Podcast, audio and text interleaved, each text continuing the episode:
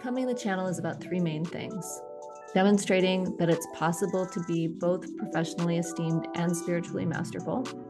I do this by interviewing spiritual entrepreneurs, leaders, and CEOs who have created incredibly successful businesses that are centered on their spiritual gifts. Then I illuminate the psychology of spiritual intelligence. And I speak frankly about the difference between channeling and mental illness. This is a very important topic for intuitive people everywhere to pay attention to. And then the third thing that becoming the channel does is we explore what it means to open up to and stay true to your highest calling, even at the risk of being misunderstood, rejected, thought of as a fraud or, or a charlatan, or being unsupported by the people that you thought were loyal to you. I'm Dr. Robyn McKay, your host. I have a PhD in counseling psychology and I've won many awards for my work in psychology. I'm also a clear intuitive channel. So stay tuned for our upcoming episodes where we will dive deep into spiritual intelligence and intuitive channeling with our guests as well as solo episodes from me where I channel my own intuitive wisdom about the energetics of business, wealth consciousness, and what it means to live and work from your highest point of actualization.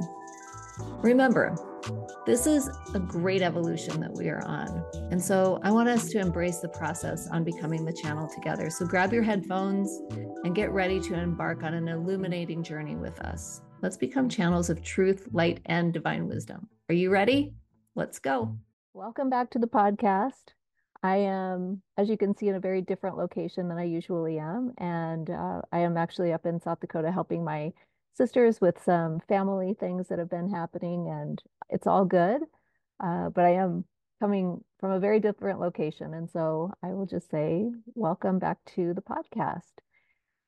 If you are joining me and listening when this podcast comes out, I am right in the middle of teaching my 100K secrets to hosting private spiritual retreats and intensives.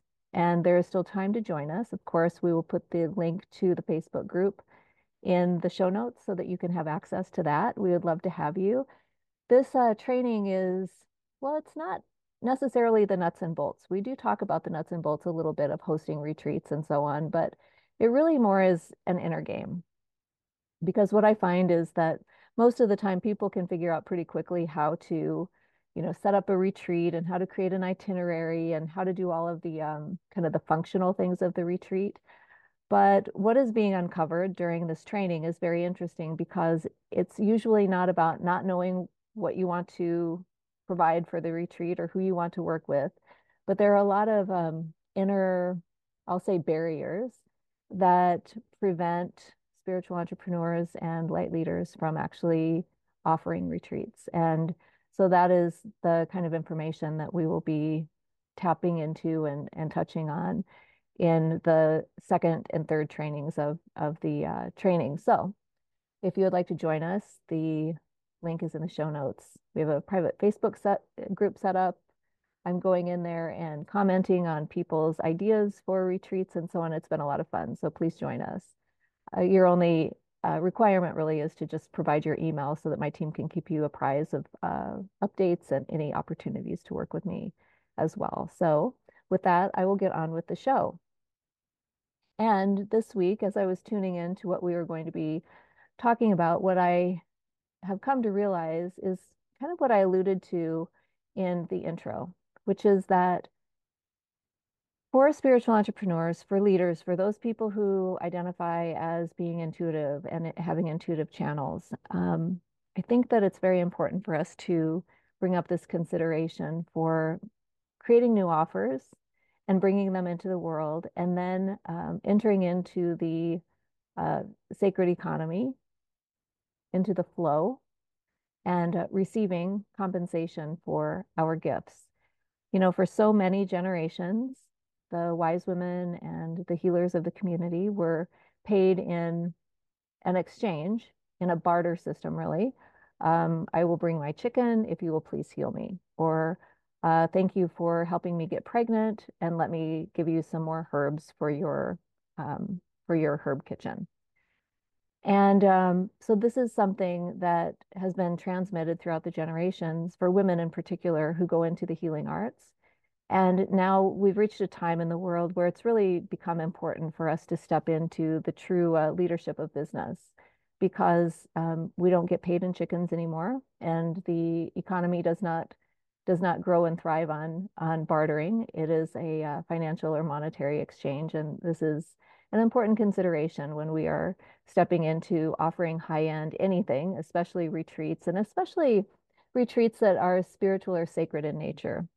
I was having a conversation with a client earlier today, and I was just reminded of my experiences early on hosting retreats and intensives. And what I didn't bank on, what I didn't realize as I as I studied the concept of hosting retreats and I as I even attended retreats myself and got a feel for what it was like to be a client, to be on that side of the retreat.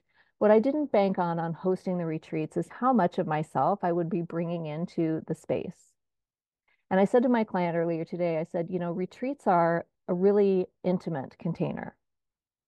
There are probably things that are more intimate than that, but there is um, there are very few, I think, because it's a sacred container, and because if you are a spiritual entrepreneur, if you are an intuitive, you're bringing your gifts, your spiritual gifts, into the container to share with your client. So there is a level of trust that is absolutely essential in order to be able to make sure that you feel safe enough to share your gifts and that your client feels safe enough to receive them. And so we can, it can feel a little bit like we're being too picky when we start picking apart who we're meant to work with and who we want to bring into our spaces and everything. But I will say, and this is not to make an excuse for anybody, myself included, but it, it I think that we proceed with caution for, for a reason. And it perhaps isn't our personal experience that brings us into a place of caution, but it is the experience of the people who have come before us, um, who have had some kind of poor, uh, it's not even a poor outcome, just a poor experience um, in an intimate container, meaning that things didn't go as planned or um, somebody brought in kind of combative or um, castrating energy or something like that into the retreat and that was unexpected and unplanned for and then you had to deal with that in the moment and it kind of took away from the the essence of the retreat itself. Not only that when we begin really standing in our worth our worthiness and our spiritual gifts then there is a an expectation that you would be um, pricing your programs at a place that is commensurate with your abilities. And uh, it's that financial exchange that brings up another layer of sometimes I'll call it difficulty in actually moving forward on offering retreats because now it's not just I'm having fun with friends, pulling a few tarot cards or, you know, doing a reading on the side or anything like that. Now I'm actually hanging my shingle and saying, yes, I am available for retreats and this is how much it costs and um, here's how you pay me.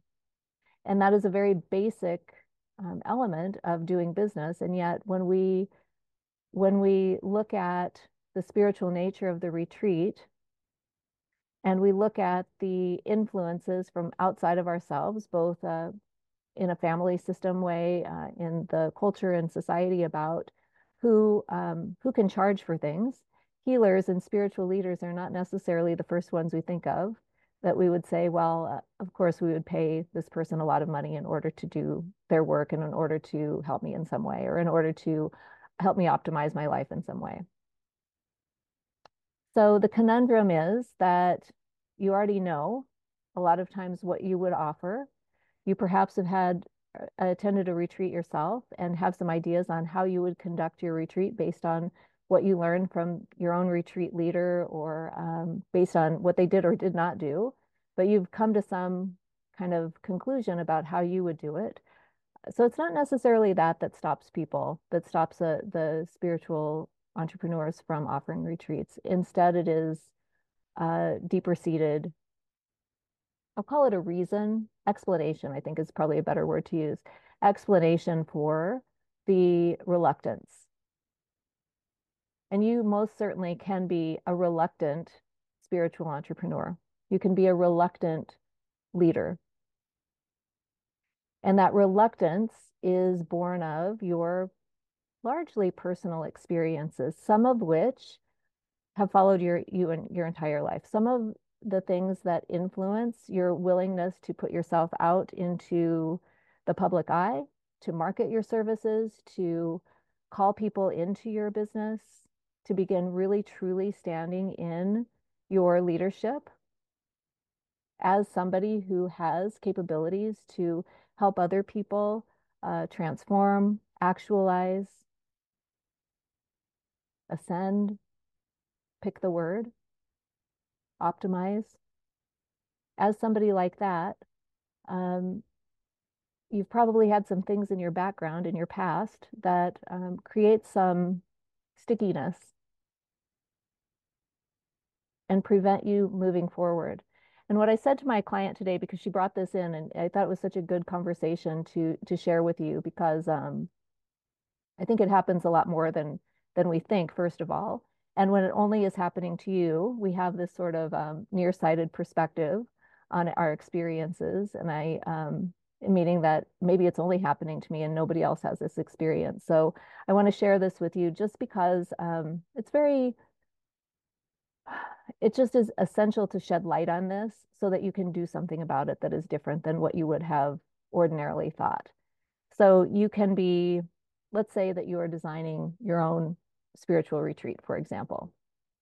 And you have all the pieces in place. And you know, for example, like I do, I have people come into Scottsdale and at some point during the retreat, we go and walk the labyrinth at the Franciscan Renewal Center. This is one of my favorite interventions that I do with people. And because it's different every time, and even if they've walked it before, walking it again has a different experience and a different meaning for them but that is one thing that I always do. But let's say you have all of these um, interventions, I'll say, or experiences, if you would like to be less clinical, uh, that will be helpful in their evolution. And um, so you get to that place and you say, oh my goodness, like I've done all of these things. I know that they are effective. I know that I have changed as a result myself of, of conducting these for myself. And so now I'm going to offer it to some somebody else. And then all of a sudden, the intellect gets involved. The worry comes in. The question marks. Well, what if? Well, what if they don't like it? Well, what if they don't get benefit? Well, what if I made this all up in my head? Well, who am I to? Who am I to offer this? Perhaps I don't have the credentials that I believe are important, or perhaps I don't have the the degree or the experience. And there are some that are worth looking at very rationally. If you don't have the experience, and if you are not competent in an area that you are wanting to offer, that would be a red flag. And you would say, okay, well, I can't offer that because I'm not an expert in it. But I find more often than not, interestingly, that the people who come into me and are talking with me about designing their own retreats are saying, well, how, how am I, how am I, it's not competent that they're worried about, it's more credentialed. Well, I don't have my PhD or I don't have a, an advanced degree or, or, or, or. And I said to my client today, I said, listen, even if you have a PhD, even if you have a, an advanced degree in something, you will still have these questions. The questions don't leave just because you check a box. When I was first starting out, my question was, well, I have a PhD. Am I able to do this? Isn't that funny? It was the opposite for me. I had my degree, and you would have thought, well, I can check that box. So now that gives me the freedom to offer retreats. But I still had the question rising up inside of me is it okay for me to do this? And I was waiting for somebody to tell me that it was okay for me to do it even though internally I had checked all the boxes, I was competent in the things that I was offering. I knew what I was doing. I was able to hold space. I was able to create transformation, but there was still the question there. So if somebody like me, who has a PhD and has won awards for her work and has been acknowledged by the field, as somebody who is more than capable and very, very bright. What about you? perhaps you're like me and you are very, very bright and very accomplished, and you still have that feeling of, well, I don't know if it's okay for me to do this. So I have a, I have a, what do I want to call it? A secret for you. And the secret is this no one's coming. No one's coming to check off the box and say, okay, you're good to go. Because as a leader, you get to decide. And as a leader, you get to stand in it. And there will be some retreats that don't go well. Hopefully, not very many. And probably it's not that the whole thing will not go well, but a part of it will be sort of bringing you into a place of uh, mindfulness and perhaps requiring some assistance or support from a trusted mentor or colleague. But ultimately, you get to lead. But nobody is going to raise their hand for you, and nobody's going to um, say, go for it. And even if they did, you wouldn't believe them even if I looked at all of your credentials and all of your trainings and everything that you have invested in over your lifetime, and I said, okay, you are good to go, there would still possibly be a reason that you would say no. Because it is not an external permission that you are seeking. Your reluctance is something internal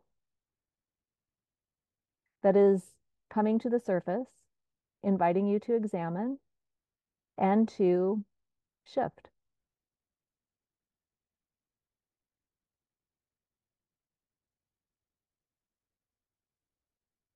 One of the most common experiences that I see when people are coming to me and talking to me about their retreats and their intensives and the things that they want to do in their business, but they are reluctant to begin or reluctant to move forward um, is the who am I syndrome, the imposter syndrome. And the imposter syndrome is something that has been, in my mind, baked into our culture. No woman is ever meant to actually feel like she belongs anywhere. Except where women belong in the pink collar jobs, perhaps. The pink collar jobs, meaning, you know, the traditional um, jobs that women took for generations, nursing and teaching and that kind of thing. So interestingly, that transcends into the healing and helping professions where the light workers and the light leaders hang out. Because for some reason, even though they're not I would say mainstream jobs. I use air quotes around jobs, but even though they're not mainstream jobs, they are still um, essential to the evolution of the people on this planet. And they still bring about great transformation for people. And they are still, in some regard, I'll call it caregiving. And I don't mean that in any kind of, um, you know, victim rescuer persecutor way, but just in terms of um, their intimate relationships that we create with our clients. And so, in some ways, it stands to reason that imposter syndrome would be baked in because who am I to do that? This is a sacred position. Oh, and then we also have to look at the uh, the priesthood, of course, in mainstream religion, which only allows men to be um, priests and uh, pastors. And so then we have to look at that as well as a uh, something that's baked into the culture, whether or not you're religious. You're going to be somehow picking up on the message that, well, women cannot do this. And this, of course, is not true, as you know, but it's baked in. So it's like breathing air. It's breathing, it's in the air that you breathe.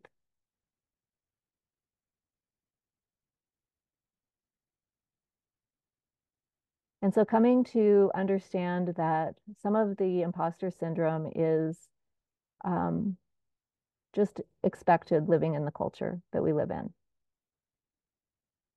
And there's nothing wrong with you.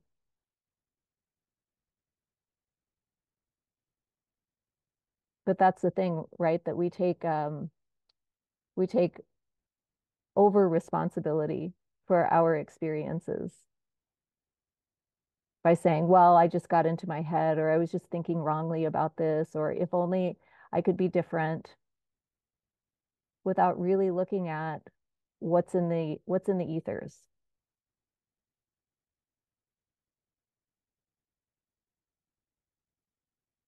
And I'm sharing this with you not to move into blame or anything like that, but just to say we want to just be objective about it. And say if we brushed away this etheric nonsense and you were able to just do your work, just do the thing that you're called to do, how would life be different? And whose whose advantage is it for you to not deliver your programs or your retreats? Whose advantage is it for you to maintain the status quo?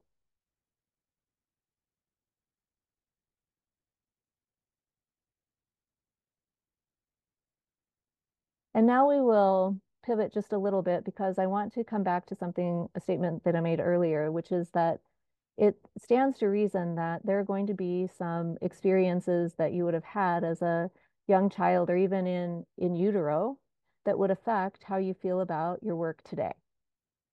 And these are things that often go un unnoticed, unacknowledged, unaware of, and yet have a very particular driving force in your decision to move forward with something that feels um, a bit edgy.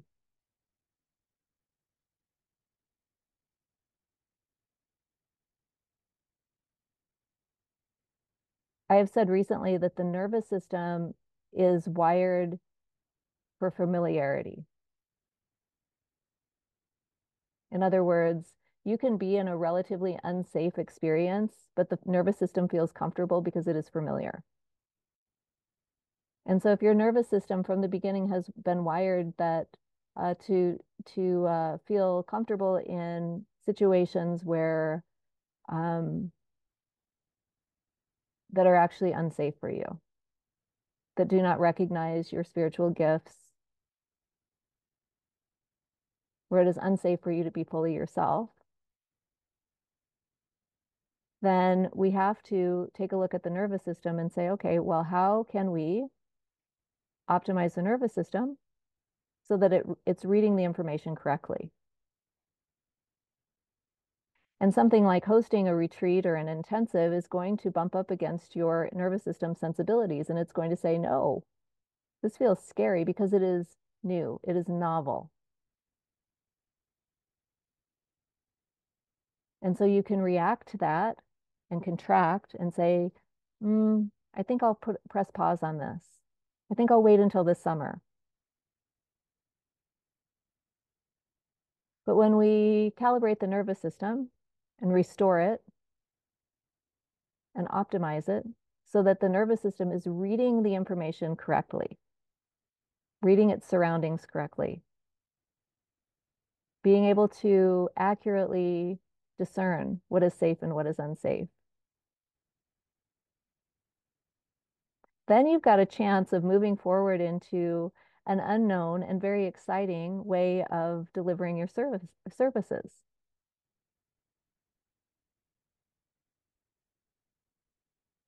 And that's when actually the money flows as well.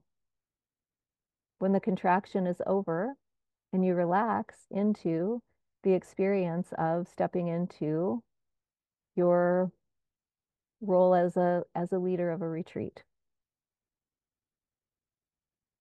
Another way that your childhood experiences might influence whether or not you actually begin hosting retreats consistently is uh, your interactions with other kids.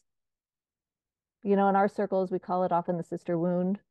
But I would say, especially because I work with so many highly, highly able people with very, very smart brains in their heads, um, it goes beyond just a gender issue. It really, um, feeling very different from everybody else from the time you're a little kid creates the conditions for you to um, feel rejected by your peers. And so, why in the world would you invite uh, people who seem to be your peers into an intimate container with you? If you've had these experiences from childhood where uh, you were in a in a group of children who didn't understand you.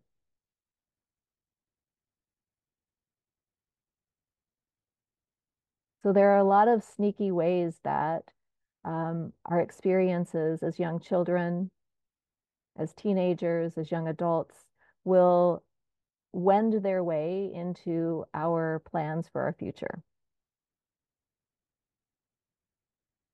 And so when I talk with people about hosting their retreats and they have these ideas in their minds and they have the vision, we trust the vision first of all. Usually it's the location that speaks first. When you say, oh, I want to do a retreat here, that certainly was the case for me um, when I was, I've been coming to Sedona for years and years and always knew that I would host retreats.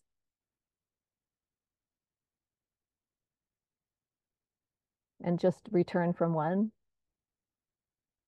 hosting a three day retreat with a private client, one client for three days. She did great, by the way. I was not too much for her. I was not too much for her.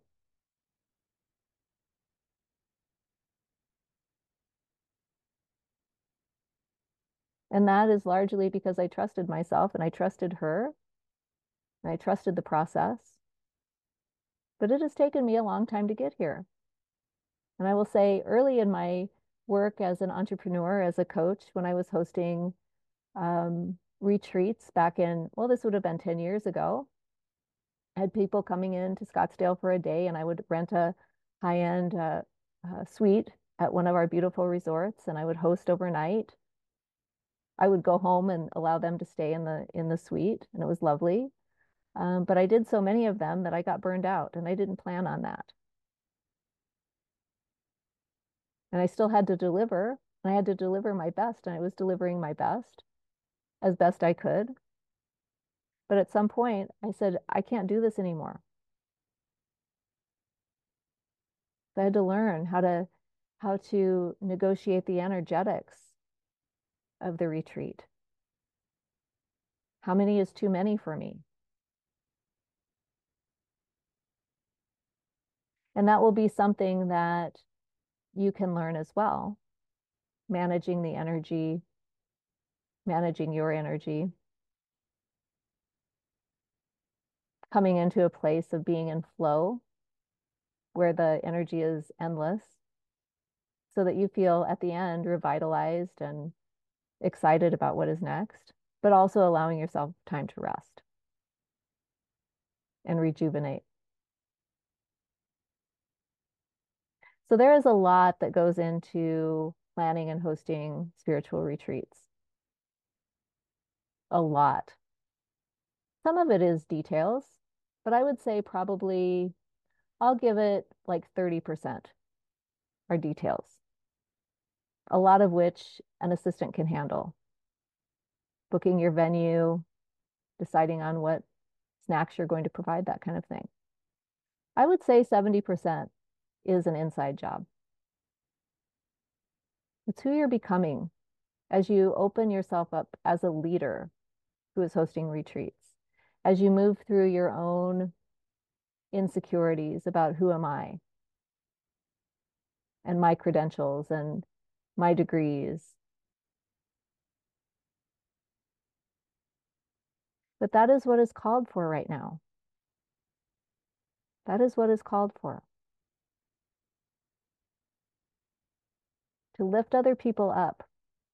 Not, I say that not in uh, rescuing. I don't mean it in rescuing. I just mean um, to provide a place for people to come up and hang out with you in your beautiful light to remind them of who they are so that they can carry their light forward. That is the purpose of all of it. Activations, illuminations. And the good news about retreats being activations and illuminations is that how you conduct the retreat, how you conduct the retreat will be different from how I conduct a retreat because my energy signature is very different from yours. But if you are holding the space and you are in your leadership as a conductor and you're allowing the um, the energetics or I call it the magic of the retreat to unfold, then the illuminations and the activations are just a natural consequence of being there and holding the energy, holding the container, and being in your leadership. See, I think one of the uh, misunderstandings about being a retreat leader is that it's very um, arduous and I am exhausted. And I have to do everything all by myself. And certainly I have had those experiences where I have not allowed myself the support that I really required in order to be at my very best. And those days have come and gone because now I know that there are certain requirements that I have in order to be able to conduct retreats in the energy that I deserve, that my client deserves for the best possible outcome.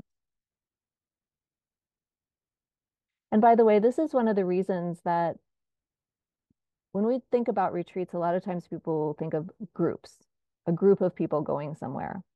That to me is a whole nother level. I have done both private, one on one, and I have hosted retreats with up to, I think, probably 17 people is the most I've hosted.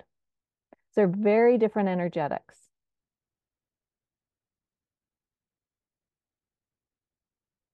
for many, many reasons. And so when we, when I talk about these private retreats, I really do make reference to one-on-one, me and you and your business.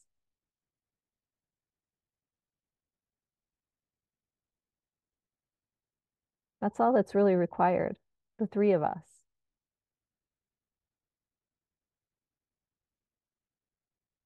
And when I work with people who are wanting to host retreats and they come in for an intensive or a retreat to figure out their retreats, to basically manifest their retreats, um, we look at things like you and a client who's burned out,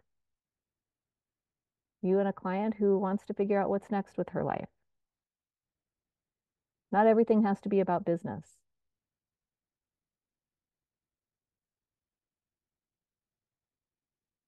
But the essential part of every retreat is that you are fully in your leadership.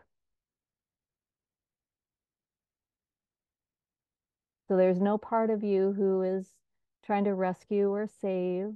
There is no part of you who is um, particularly concerned about what they think of you.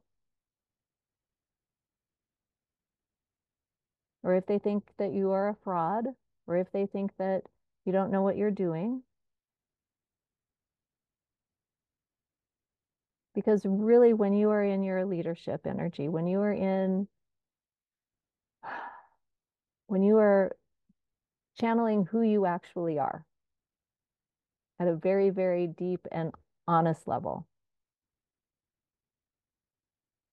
there's no problem there. and you're just being you and you are in flow. And that is the best place for us to be, whether we're conducting retreats for one or a hundred people. But for the purposes of this podcast today, what I really want to convey to you is um, if you are feeling called to host a retreat, you start with one person and do a few. I love doing the one on ones my favorite. And that's not to say I won't also offer group opportunities as well, but I really love doing the one on one. There's a preciousness to it. And quite frankly, because I work with women in uh, medicine, in healthcare, uh, in engineering, along with, of course, the spiritual entrepreneurs who I work with on this kind of thing. The the women who are coming in from healthcare and tech in particular uh, don't want to be in a big group of people. They don't want to talk about their deepest fears or their their biggest problems in front of a bunch of people. And they certainly don't want to cry in front of a bunch of people. It's not that they won't or can't come to big retreats. It just is that there is a level of, I'll use it again, intimacy as the word to describe it, that um, is a natural outgrowth of hosting these private retreats. But the thing about it is, and I want you to really pay attention to this, is because of the level of intimacy that is involved in hosting one on one retreats, you better be crystal clear about who you are, what your purpose is, and to make sure that all of your requirements are met so you do not try to lay your requirements on your client. There can be a level of transference and countertransference that takes place in a retreat that can be, well, it can become, I'll say problematic. And what I mean is that if you're not aware of it and you don't know how to deal with it, it can create some problems, some conflict, um, castration.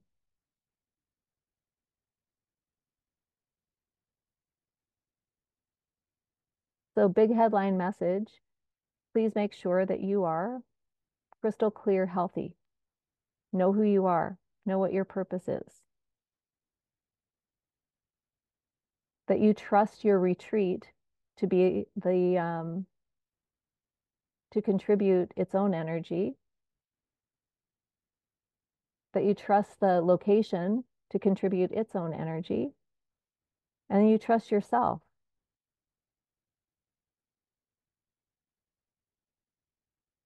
to bring your best energy into the retreat. When those three things are crystal clear, people step in. Money flows. And is a beautiful point of entry for uh, the people who are meant to work with you in the longer term as well. Because after the retreat, what is next? After the retreat, perhaps they want to go on their own and figure things out and make sense of things on their own. But after the retreat, perhaps they would like to work with you to implement, to continue to be their guide or their mentor, to continue the deep discussions that had started on the retreat.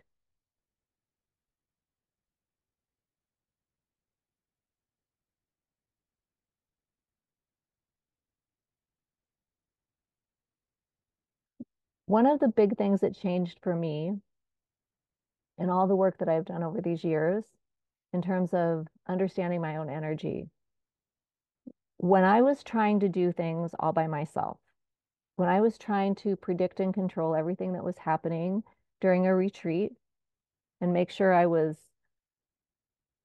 to the T on every detail, when I was trying to solve all the problems for my client, when I was trying to do all the work and make all the effort in order to bring about a transformation for my client, that is when I really burned out. I was exhausted.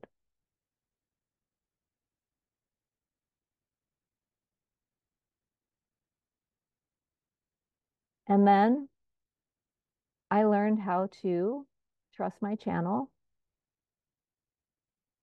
I learned how to trust the process. So I was just responding to the energy that was in front of me.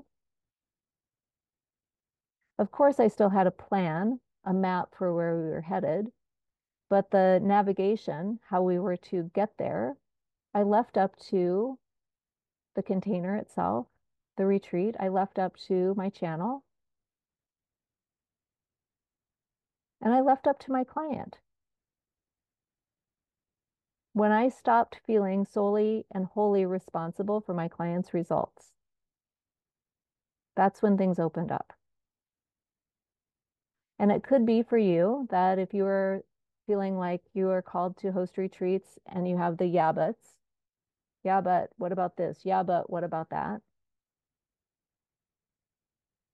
It could be that uh, there's part of you who really deeply believes that you are solely and wholly responsible for a client's outcomes.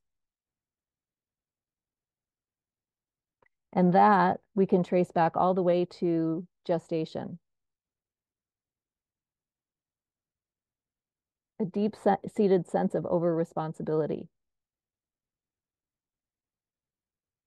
While at the same time wisely knowing that you cannot be responsible for another person's outcomes. I know you can see and feel the conflict there.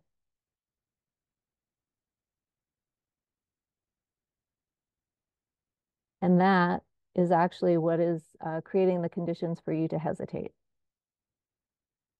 And that is also the linchpin.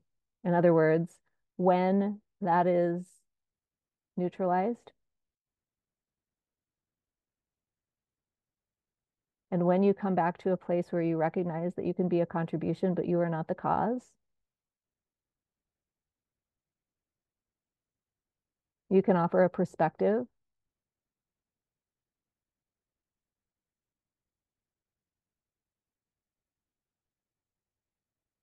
Then that is when everything flows in the retreat not just in your retreat in your in your business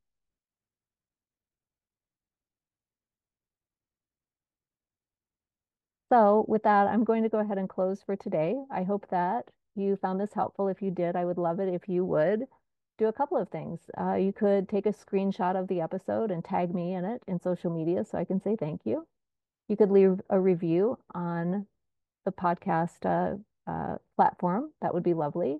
You could share it with somebody who you think could benefit from being part of our community and hearing this message. And if you are feeling called to get one on one support with your own retreat development and implementation and sales, uh, you can reach out to me by just a uh, let's book a call drrobynmckay.com forward slash call and uh, let me know that you want to talk about working together to develop and sell your retreats to the tune of $100,000 in a month if you would like. So that is my invitation to you. It's been a joy to be here with you, and I will see you next time. Thank you so much for joining us on another episode of Becoming the Channel. I hope you found this episode illuminating. If you did, be sure to take a screenshot and share it on your social media and tag me in it so I can repost and say a big thank you for all your support. Your shares really do make a difference in helping our show and community grow. And if you really enjoyed what you learned today, it would mean the world to me if you'd leave a review on the podcast. Your review will help even more people discover and join us on this journey toward our highest callings. Thank you so much for tuning in, and I will look forward to chatting with you again soon.